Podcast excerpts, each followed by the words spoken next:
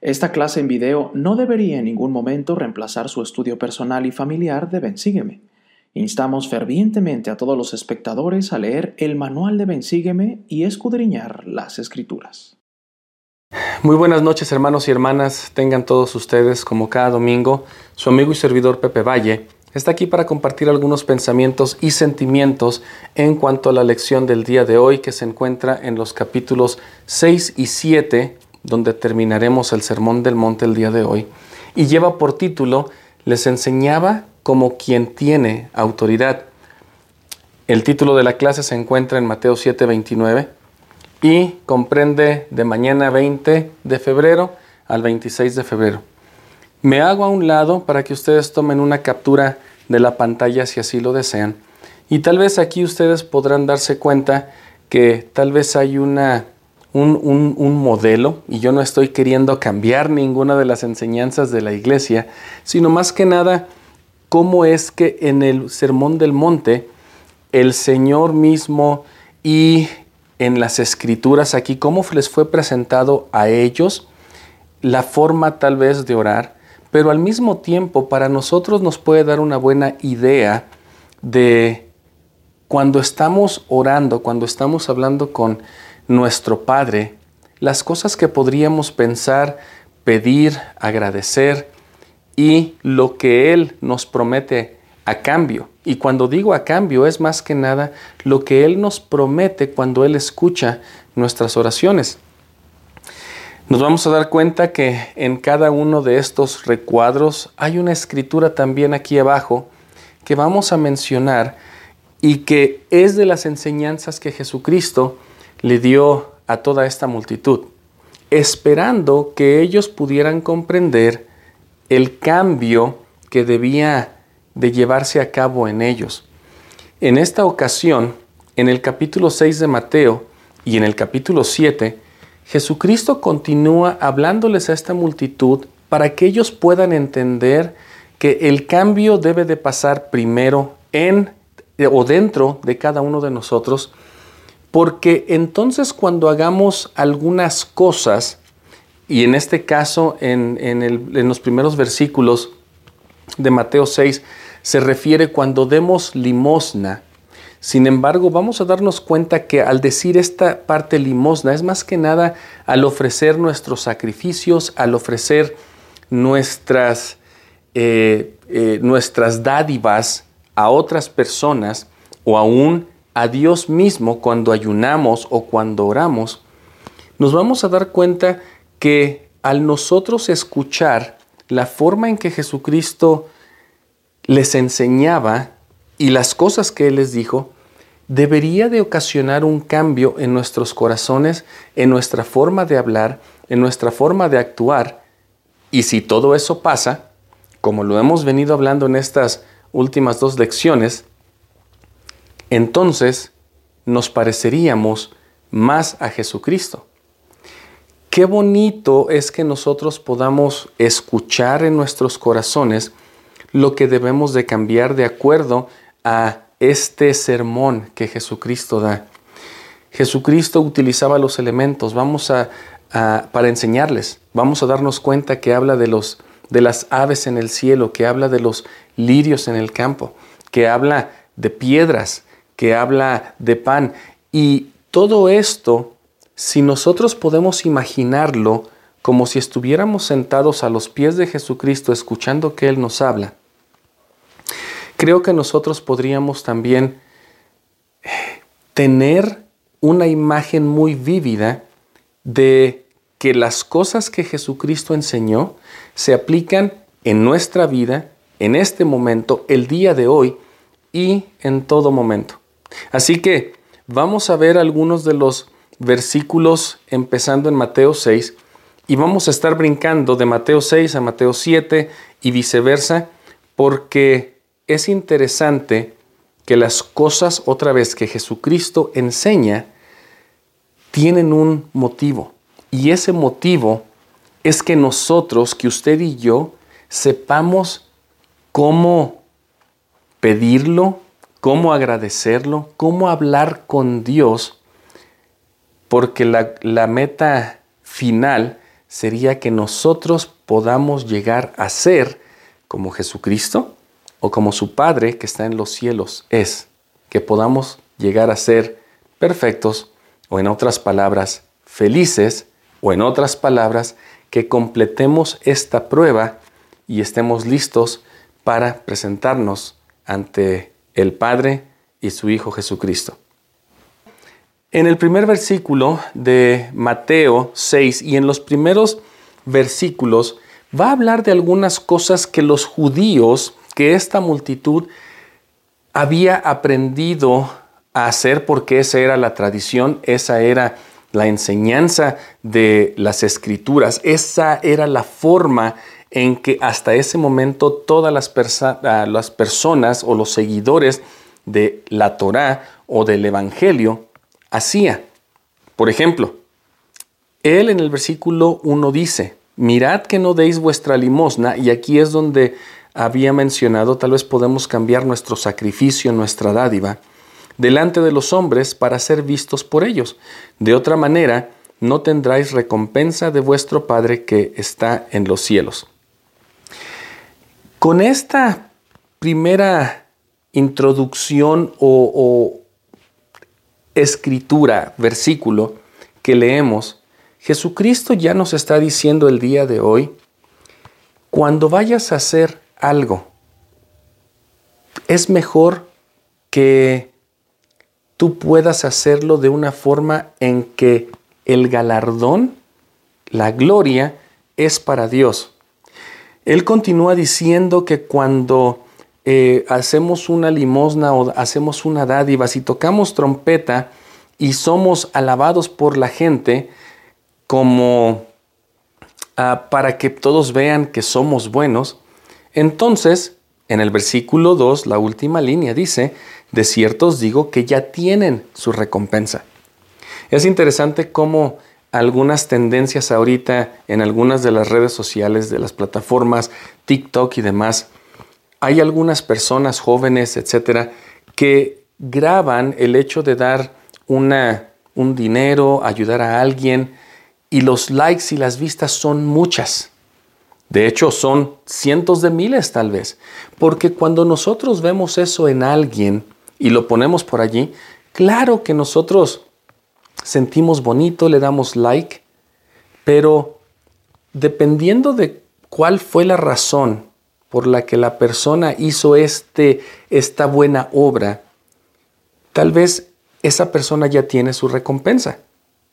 Si nosotros hacemos las cosas en secreto, especialmente las buenas obras, Dios, que está en el cielo, y estoy parafraseando el versículo 4, que ve, y tu Padre, que ve en lo secreto, te recompensará en público. Fíjense que se me hace muy interesante esta parte, porque cuando Jesucristo fue tentado y cuando hablamos de que fue llevado al pináculo del templo y Satanás le dice, tírate y los ángeles pueden venir a salvarte, porque si eres el Hijo de Dios, entonces eso va a pasar. Pero yo no sé si ustedes pueden imaginarse, y espero que podamos poner algunas imágenes aquí, donde el pináculo del templo, hermanos y hermanas, era una parte alta en esta plaza de donde estaba el templo, donde todos iban a adorar. Cuando dice el pináculo del templo, era el techo tal vez, la parte más alta, y de allí se podía ver la explanada, la manzana del templo, toda esta plaza, donde había mercaderes, donde había personas, donde había gente que llevaba a hacer sacrificios. Así que tal vez había miles de personas.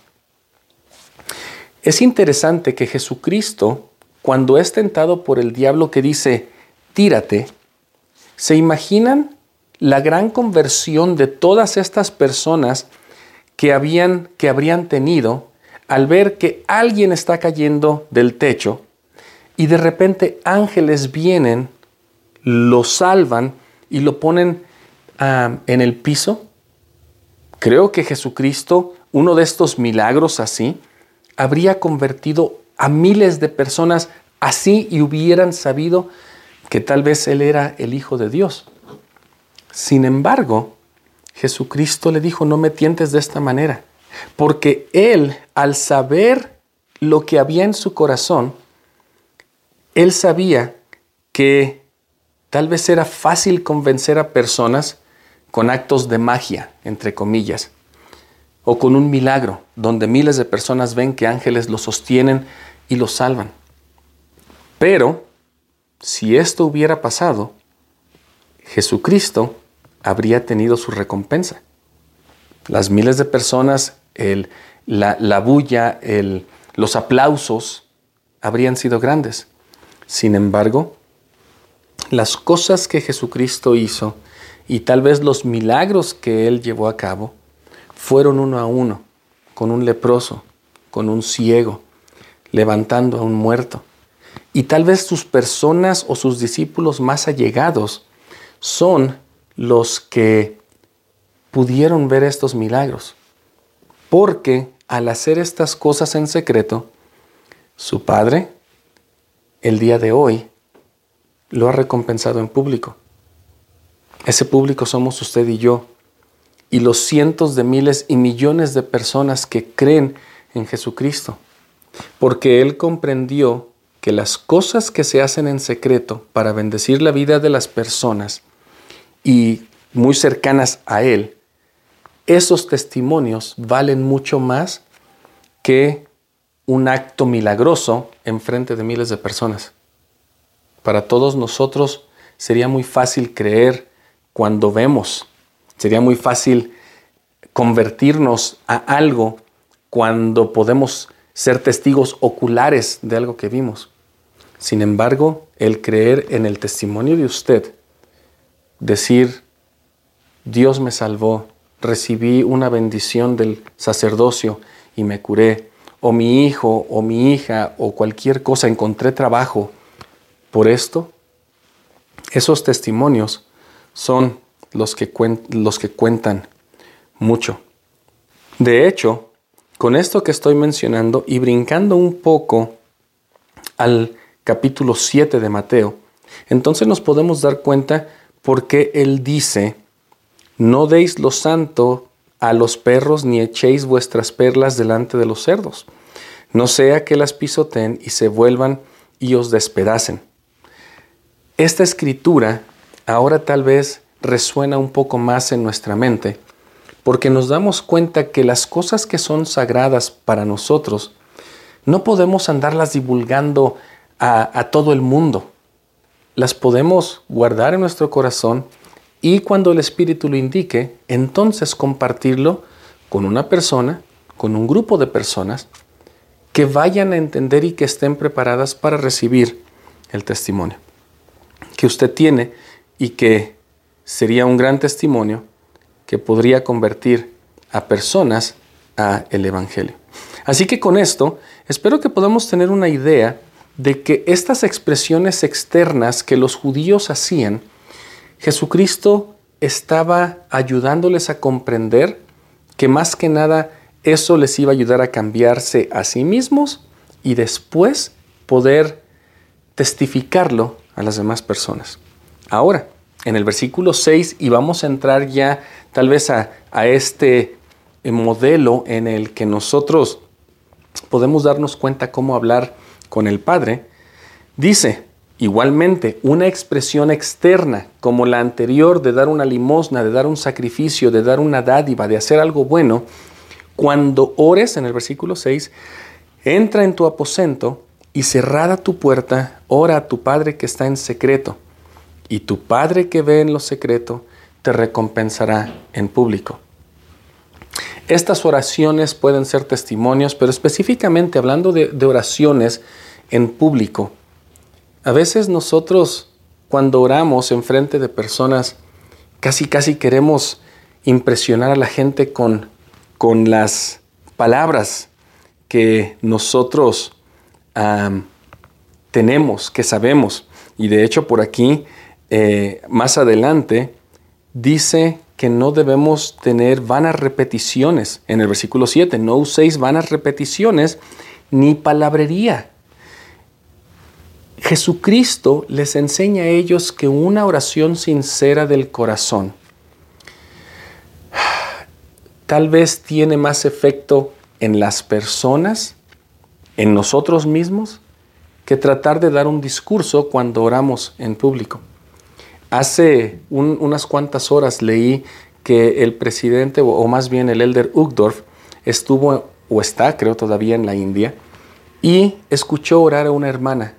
Y él dice que esta hermana en su oración pidió que ella pudiera decir, o que su oración sencilla pudiera llegar a oídos de Dios.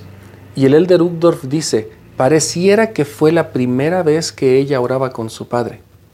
Y esto es lo que Jesucristo estaba tratando de decirles a ellos y tratándonos de decir a nosotros el día de hoy.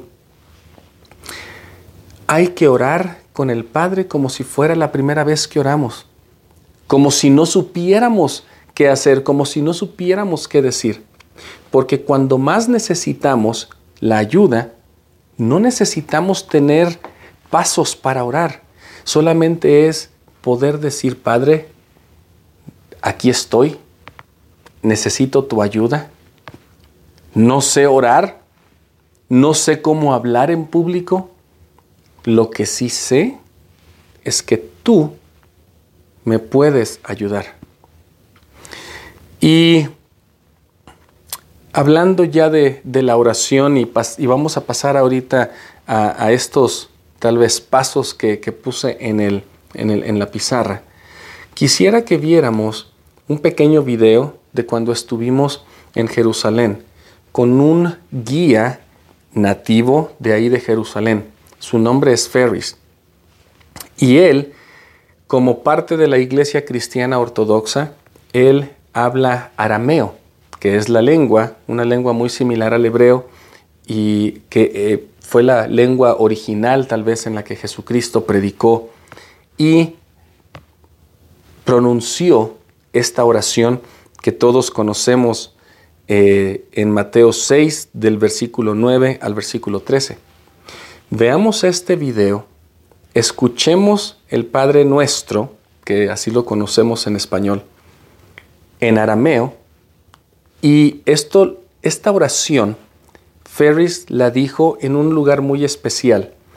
Y en un video más adelante vamos a hablar de este lugar, pero este lugar es una gruta donde se sabe que Jesucristo pasó algunas noches, porque de hecho estaba muy cerca del Getsemaní. Pero veamos este video, escuchemos a nuestro amigo Ferris decir la oración en arameo, y yo regreso para continuar con la clase.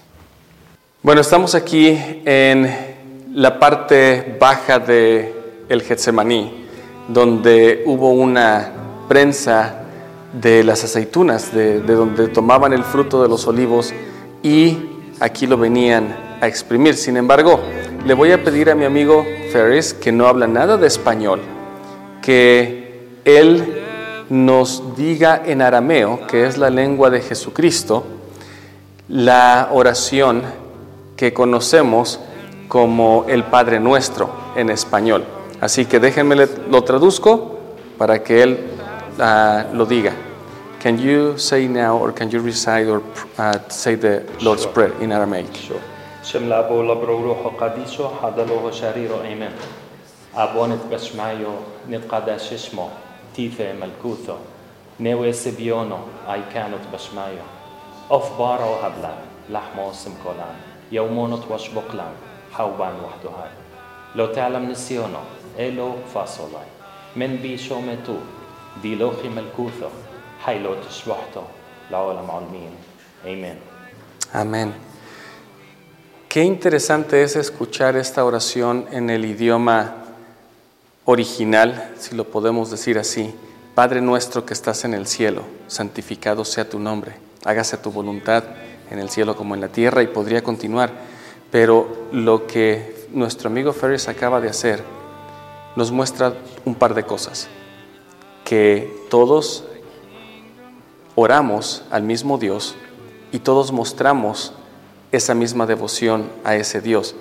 Él es de la Iglesia Cristiana Ortodoxa y está aquí compartiendo con nosotros, miembros de la Iglesia de Jesucristo de los Santos de los Últimos Días, la misma devoción a un Hijo de Dios, a Jesucristo que murió por nosotros.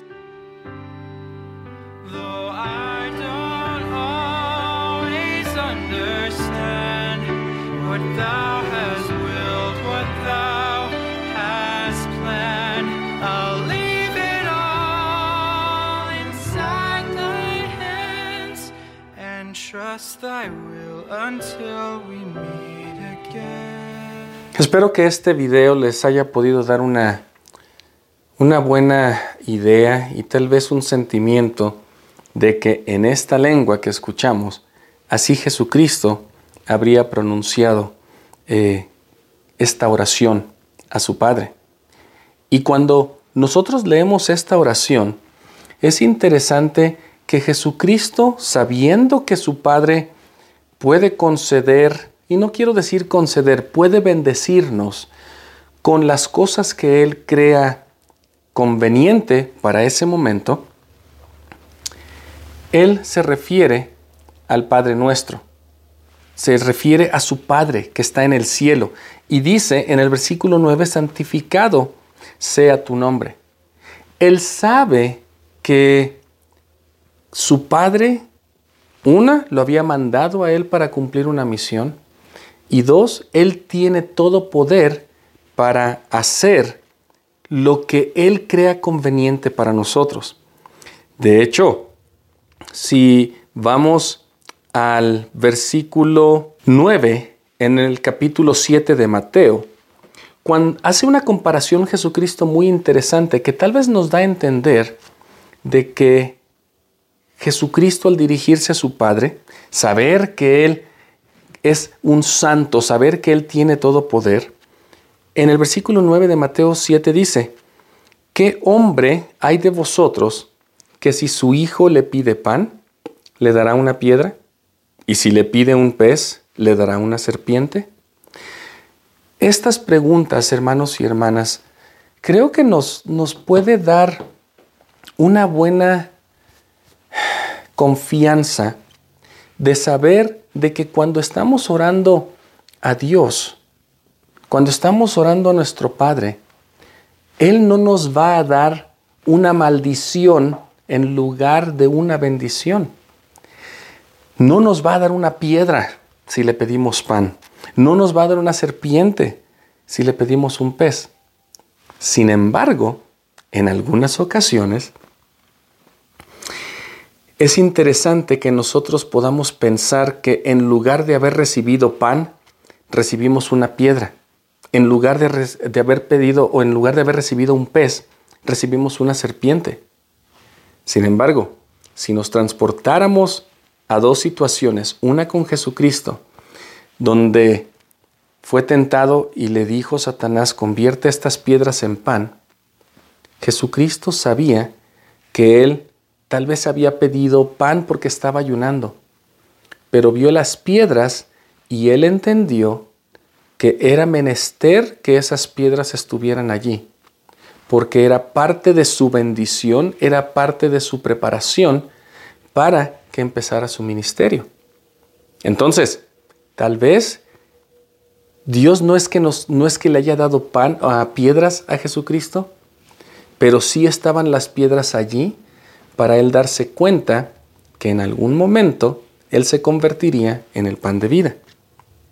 En algún momento también, en el Antiguo Testamento, el pueblo de Israel se les dio una serpiente que les salvara.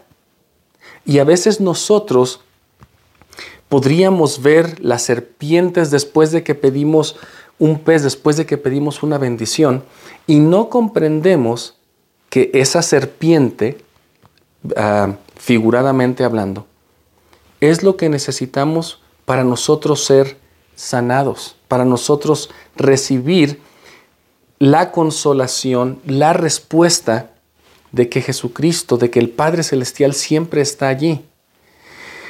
Tal vez podríamos decir, bueno, es cosa de perspectiva, mas aquellos que tengamos fe y sepamos de que Dios es omnipotente y lo sabe todo, comprenderemos las razones del por qué pensamos recibir otra cosa que pedimos y trataremos de comprender la enseñanza que viene junto con lo que estamos viendo.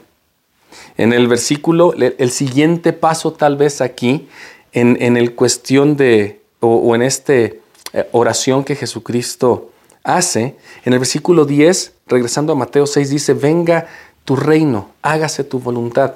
Y en realidad, cuando Jesucristo pide esto, Él está diciendo, por favor, que tú seas quien reina sobre todo esto. Tal vez las personas que estaban allí escuchando este sermón, escuchaban a Jesucristo y decían, aquí está nuestro Salvador. Ellos pedían por su reino. Así que sabiendo Jesucristo que estas personas estaban buscando una salvación, Él pide lo que está en el corazón de las personas. Así que esto me trae a un punto interesante, porque cuando nosotros se nos pide orar en público, si nosotros pudiéramos pensar, tal vez como Jesucristo pensó en esta ocasión, ¿qué es lo que las personas aquí en esta reunión sacramental, en esta escuela dominical, en esta noche de hogar, qué es lo que ellos están pasando? ¿Qué es lo que ellos están necesitando de Dios? Entonces, tal vez podríamos pronunciar y pedir esas bendiciones como Jesucristo lo hizo. Y en Tercer Nefi 19:24 hay una escritura que quiero leer con ustedes para poder comprender la forma en que debemos orar y tal vez cómo poder recibir las cosas que las personas a nuestro alrededor también necesitan cuando oramos en público. Y aconteció que cuando Jesús hubo orado hacia el Padre, volvió a sus discípulos y he aquí, continuaban orando a Él sin cesar.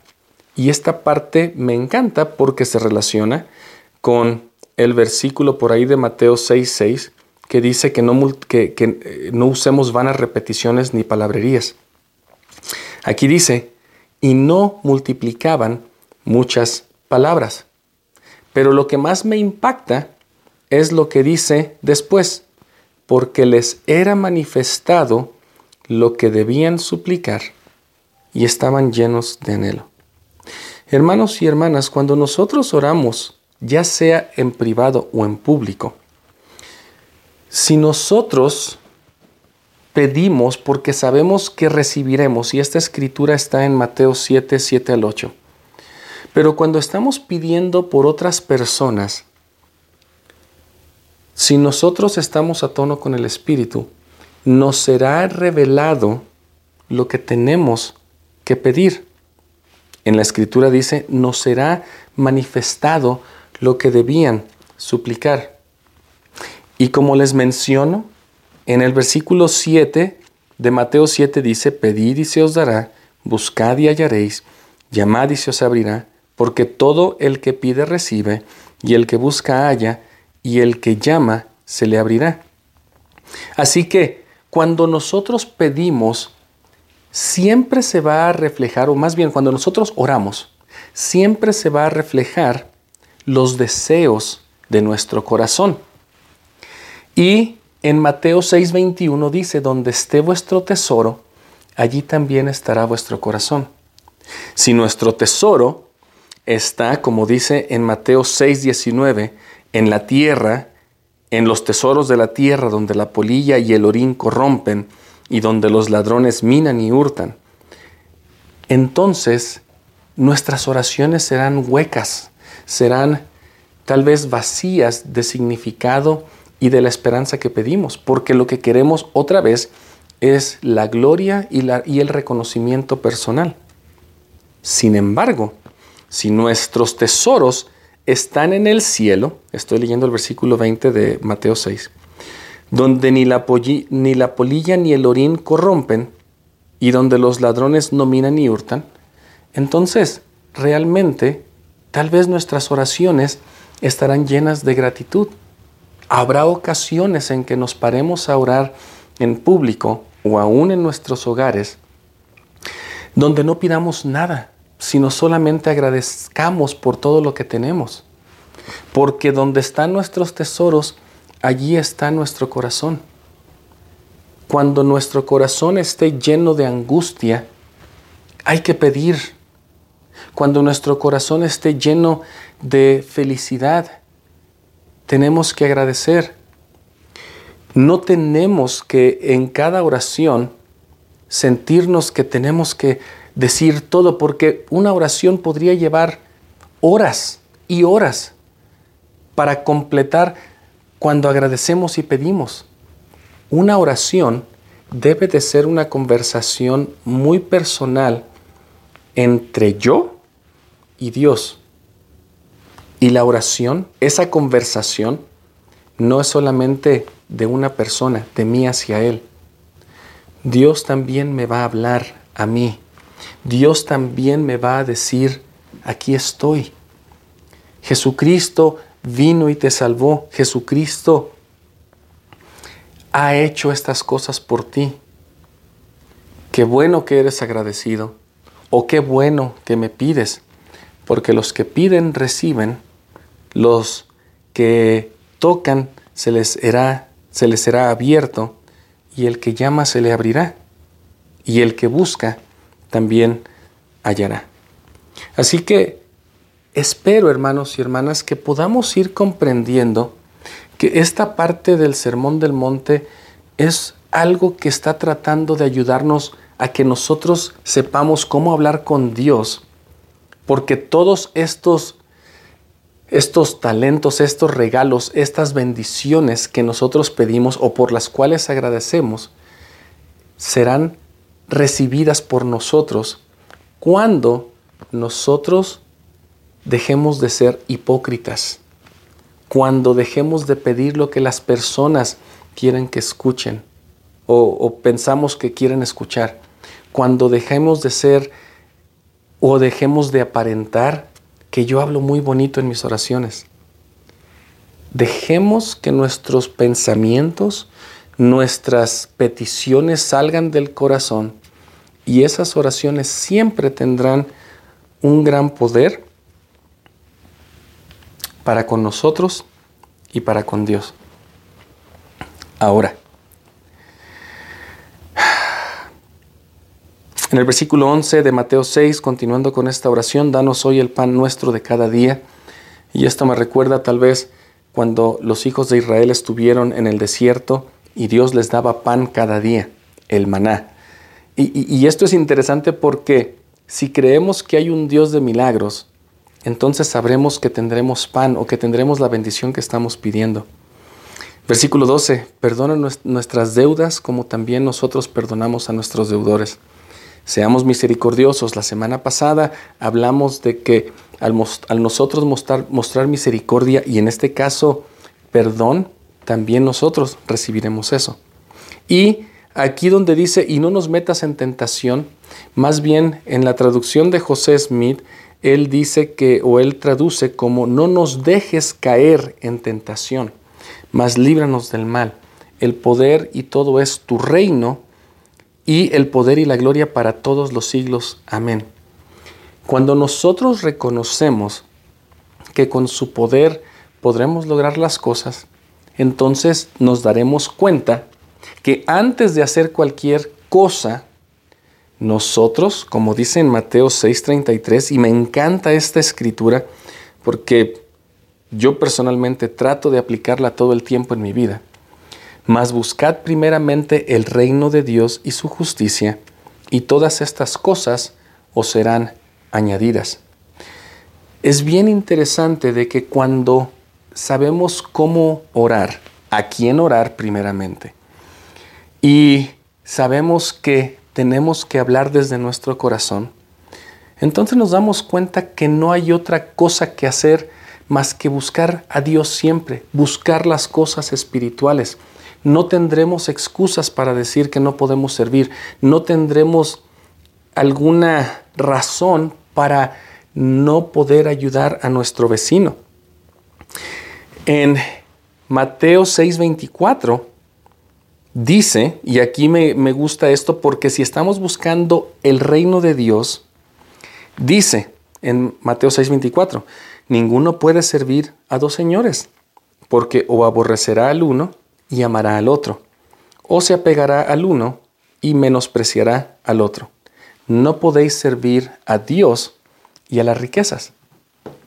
Así que cuando nosotros nos damos cuenta de que todas las cosas se pueden lograr si confío en Dios, estaremos anhelosamente empeñados en una buena causa y haremos muchas cosas de nuestra propia voluntad, parafraseando por ahí a Doctrina y Convenio 64, me parece.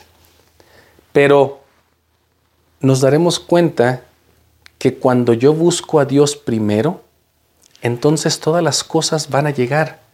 No puedo ser hipócrita una vez más en cuestión de decir, bueno, voy a la capilla el domingo, pero el entre semana pues hago lo que sea porque me tengo que esforzar por traer el pan a mi familia y puedo ser deshonesto en algunas cosas o no tengo que hablar de la mejor manera durante la semana. De cualquier modo el domingo llega y me arrepiento. No, en todas las cosas y cuando oremos durante el día, buscaremos poner a Dios primeramente ante todo. Porque cuando nosotros lo ponemos a Dios, su justicia, su reino ante todo, entonces es muy fácil para Él bendecirnos. Y también cuando nosotros buscamos el reino de Dios primeramente, podemos darnos cuenta de que de la forma en que nosotros juzgamos va a ser una forma honesta, va a ser una forma justa. En el versículo 1 de Mateo 7 dice, no juzguéis para que no seáis juzgados. Sin embargo, José Smith en la traducción de este versículo dice, estas son las palabras que Jesús enseñó a sus discípulos para que dijeran a la gente, no juzguéis injustamente para que no seáis juzgados, sino juzgad con justo juicio. Cuando nosotros estamos acercándonos al reino, cuando estamos buscando a Dios, vamos a poder emitir un juicio justo ante las cosas, no a la persona. No vamos a juzgar a una persona por la forma que veamos vestida, por la forma que habla, sino vamos a poder juzgar las situaciones con un justo juicio. Siempre tenemos que juzgar, siempre tenemos que ver de dónde vienen las cosas, si vienen de algo bueno o si vienen de algo malo. Y si algo es bueno, viene de Dios, de acuerdo a Moroni 7. Nosotros debemos emitir un justo juicio. Sin embargo, debemos ser cuidadosos al juzgar a una persona, porque en el versículo 3 dice, ¿por qué miras la paja que está en el ojo de tu hermano y no echas de ver la viga que está en tu propio ojo? Esto puede ayudarnos a no tratar de nosotros justificarnos al decir, bueno, por ahí en Mateo 7 dice que, y en la traducción de José Smith dice que tengo que juzgar con un justo juicio, y yo creo que este hermano y esta hermana no hacen lo correcto porque los vi haciendo algo el día domingo, porque los vi tomando algo que no deberían de tomar. Hermanos, cuando nosotros saquemos la viga que está en nuestro ojo, entonces tal vez podemos llegar a ver la paja que está en el ojo de mi hermano. Sin embargo, para nosotros poder sacar esa viga, tal vez necesitamos dejarnos influenciar por Dios. Debemos de buscar su amor y las cosas que Él nos puede dar. Hablando de este justo juicio, podemos ver quién es un profeta realmente. Podemos ver quién es un hombre de Dios. En el versículo 15 por ahí dice, guardaos de los falsos profetas que vienen a vosotros vestidos de ovejas, pero por dentro son lobos rapaces. Por sus frutos los conoceréis. Y continúa hablando, se recogen uvas de los espinos, si un árbol es bueno no puede dar mal fruto y viceversa. Así que en el versículo 20 dice, por sus frutos los conoceréis. Seamos justos en nuestros juicios de las situaciones que vemos. Y recordemos, hay algo muy sencillo. Si algo es bueno, siempre viene de Dios. Si es malo, no viene de Dios y lo debemos desechar.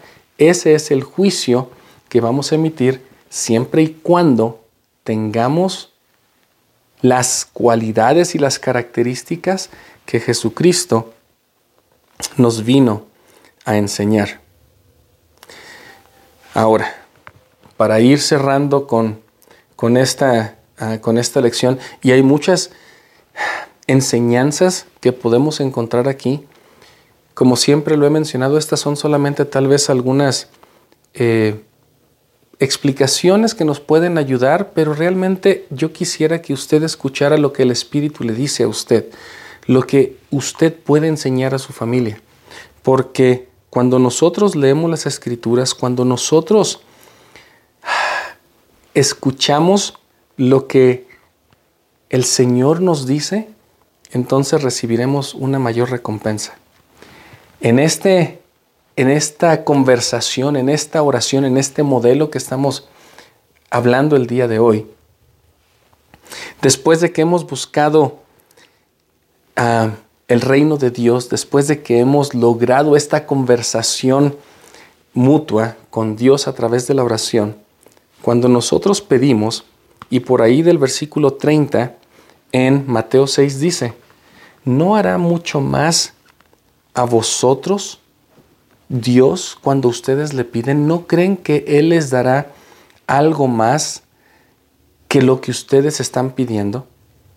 Qué bueno sería que nosotros supiéramos qué es lo que Dios desea para nosotros y solamente se nos revelara, se nos manifestara y le pudiéramos decir, Padre, yo sé que lo que tú tienes para mí hoy es una piedra, aunque pareciera piedra, pero es porque necesito aprender algo. Que no, sería bonito que nosotros lo pidiéramos. Sin embargo, porque ya lo sabemos. Sin embargo, cuando nosotros pedimos con un corazón sincero, ¿no creen ustedes que Él nos dará una bendición mayor? Por tanto os digo, versículo 25 de Mateo 6, no os afanéis por vuestra vida, qué habéis de comer o qué habéis de beber, ni por vuestro cuerpo, qué debéis de vestir. ¿No es la vida más que el alimento y el cuerpo más que el vestido? Mirad las aves del cielo que no siembran ni siegan, ni juntan en alfolíes, y vuestro Padre Celestial las alimenta. ¿No sois vosotros mucho mejores que ellas? El versículo 28. Considerad los lirios del campo, como crecen, no trabajan ni hilan. Mas sin embargo, ni aun Salomón, con toda su gloria, se vistió como uno de ellos. Al leer estas escrituras, me pongo a pensar lo que dice en la última línea del versículo 26 en Mateo 6. ¿No sois vosotros mucho mejores que ellos? Los lirios, las aves, las cosas que existen aquí en el mundo. Ellos son creaciones de Dios y siempre reciben lo que necesitan para ser sustentados y embellecer esta tierra. Ellos tal vez reciben con gusto, con gozo, lo que el Padre les da, porque saben que Dios sabe mucho mejor que ellos, si es que pidieran, si es que se afanaran por hacer las cosas y recibir las cosas que ellos desearan. Qué bonita enseñanza me da a mí, que en muchas ocasiones yo pido porque sé que se me va a abrir, yo toco porque sé que me van a abrir, yo busco porque sé que hallaré. Busco primeramente el reino de Dios, pero después que pido, me interpongo entre la bendición que voy a recibir y Dios. Porque aunque sabemos que nosotros debemos hacer todo lo que podamos para que Dios nos bendiga, Si nos esforzamos por hacer las cosas que Él sabe que son mejor para nosotros y no las cosas que yo creo me van a dar la bendición, entonces nosotros nos daremos cuenta que al ser su máxima creación, Él nos va a bendecir muchísimo más que las aves del cielo o que aún los lirios del campo. Él sabrá que nuestra belleza, así como la de los lirios, irradiará luz. Entonces recordamos que cuando se nos invita a ser la luz del mundo, es porque Dios nos las ha dado, es porque hemos pedido, es porque nos hemos movido y quedado listos para recibir la bendición. Y no somos tan impacientes de interponernos entre Dios y la bendición. Permitiremos y confiaremos que las cosas que recibamos, cuando las recibamos, es lo que necesitamos para poder ser feliz y para poder continuar en esta tierra. En este momento, quisiera que viéramos un video que nuestros amigos de Más Fe pusieron por ahí, donde cantan este himno, Considerad los lirios. Es un himno que me encanta. Yo lo escucho cada domingo y mi familia les puede testificar. Cada domingo pongo YouTube, escucho este himno porque me recuerda que yo soy mucho más que los lirios del campo y que las aves, y que tengo que confiar plenamente y primeramente en Dios y en su justicia. Veamos y escuchemos este himno pensando en cómo este sermón que Dios o que Jesucristo dio, esta forma de comunicarnos con Dios, nos cambiará para ser mejores, para poder comprender mejor todo este plan. Y después de ver este video y escuchar esta música, yo regreso para compartir mi testimonio y terminar con la clase.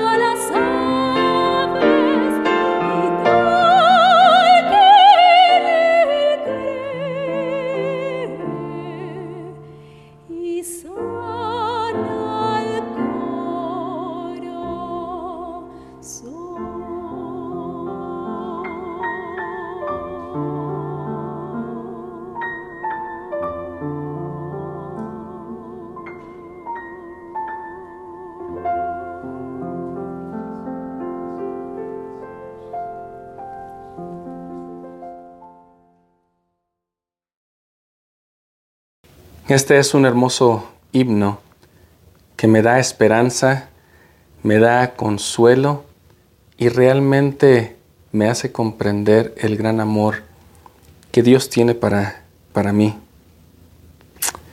En los últimos versículos de Mateo 7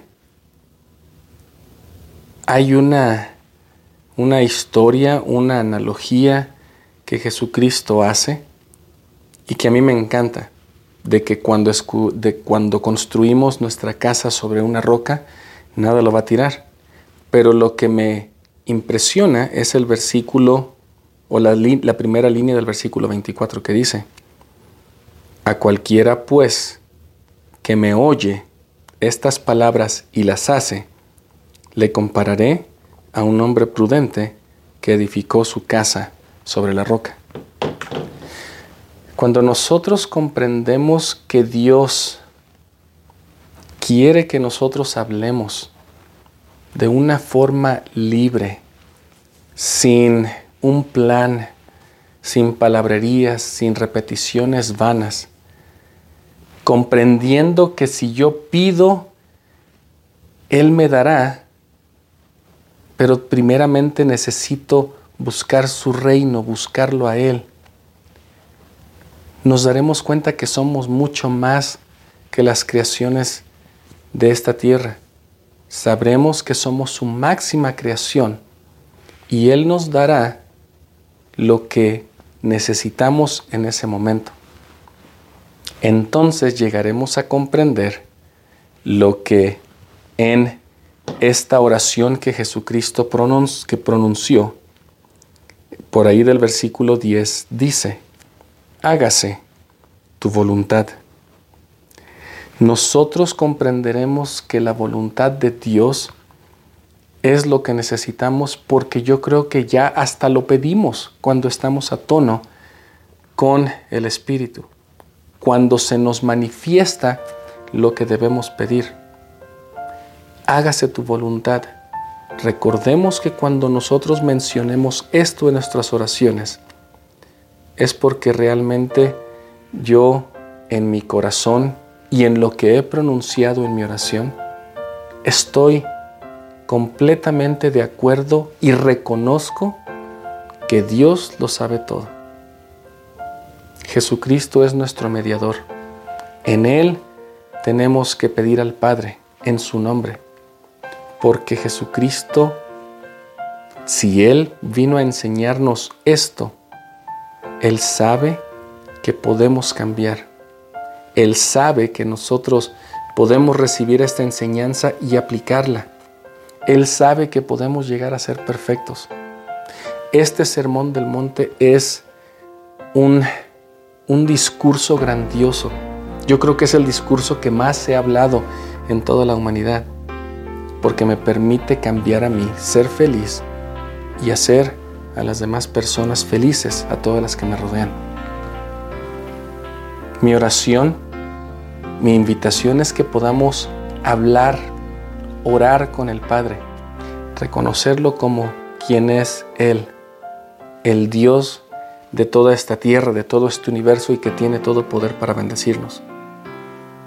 Reconocer que yo le necesito, reconocer que yo no soy nada sin Él, saber que la expiación, el sacrificio de Jesucristo tiene un objetivo, y ese objetivo es llevarme de regreso a vivir con Dios. Que podamos nosotros cambiar nuestro interior, que podamos saber cómo comunicarnos con Dios, que podamos saber que realmente podemos ser buenas personas y que al esforzarnos por ser buenas personas, entonces llegamos a ser más como Jesucristo. Sé que Él vive, que Jesucristo murió y pagó por mis pecados, y que me dejó un gran ejemplo a seguir. Y es posible llegar a ser como Él. Es posible llegar a ser perfectos, completar nuestra prueba, llegar a ser felices. Una de las cosas que tenemos que aprender es aprender a orar. Y el día de hoy creo que es un buen día para comenzar a ver en nuestro corazón lo que hay y exponérselo al Padre en oración, con un sentimiento de gratitud, diciéndole: hágase tu voluntad. Que Dios nos bendiga para que podamos reconocer estas verdades y que el Espíritu nos pueda testificar que Él nos ama. Es mi testimonio que comparto con ustedes en el nombre de Jesucristo. Amén.